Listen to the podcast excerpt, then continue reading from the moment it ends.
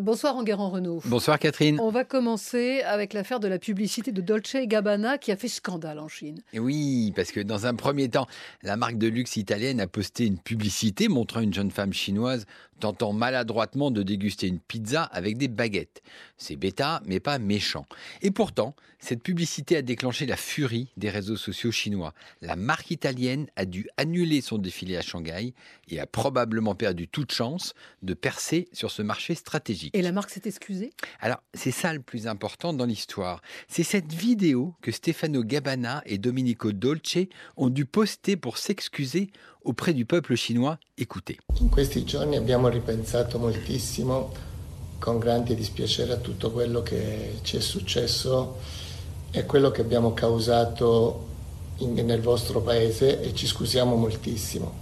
Alors, ça, c'était Domenico Dolce qui disait Ces derniers jours, nous avons beaucoup réfléchi à ce qui s'est passé et ce que nous avons fait à votre pays et nous vous prions vraiment de bien vouloir nous excuser. Mais et que faut-il retenir de cette histoire au fond? Ce qui est saisissant, c'est le contraste entre la publicité Dolce Gabbana qui a adopté les codes du luxe occidental et la vidéo d'excuses qui, elle, se conforme au code d'une séance d'autocritique digne de la révolution culturelle chinoise.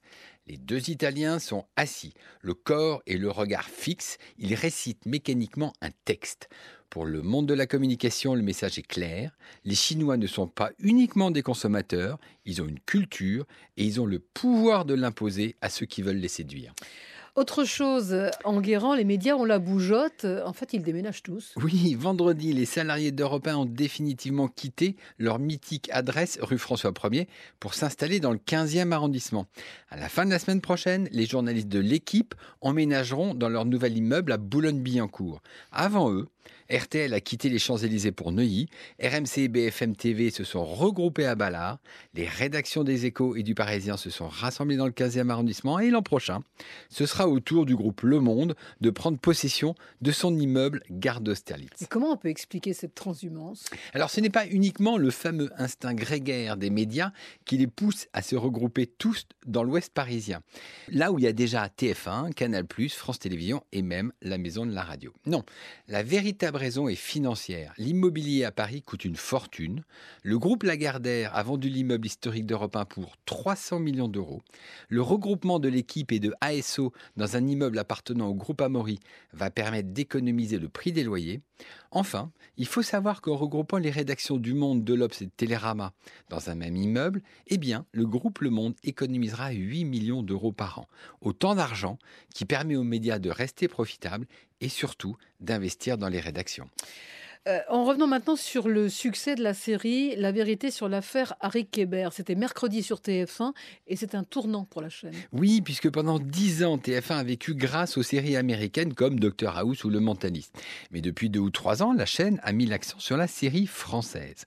Avec l'affaire Harry Kéber, arrive une nouvelle génération de séries, des séries européano-américaines ou américano-européennes, comme vous voulez. Vous, vous voulez dire quoi là Expliquez-nous. C'est très simple. Les networks américains comme ABC, CBS ou Warner n'ont plus les moyens de faire des belles séries. Tous les talents ont été aspirés par Netflix et Amazon. En Europe, on a encore les talents, mais pas d'expérience pour réaliser des fictions mondiales. Eh bien, la solution c'est on mélange les deux, on secoue, et ça donne l'affaire Harry Kéber. C'est un best-seller écrit par un Suisse, Joel Dickers, avec un réalisateur français, Jean-Jacques Hano, une star américaine, Patrick Dempsey, un producteur italien et un autre producteur américain, la MGM. C'est le cocktail du futur pour éviter d'être submergé par Netflix. On termine avec l'homme de la semaine en Guérant, euh, qui est un chien. Oui, c'est le chien pourri millionnaire de Colas Gutmann et Marc Boutavant.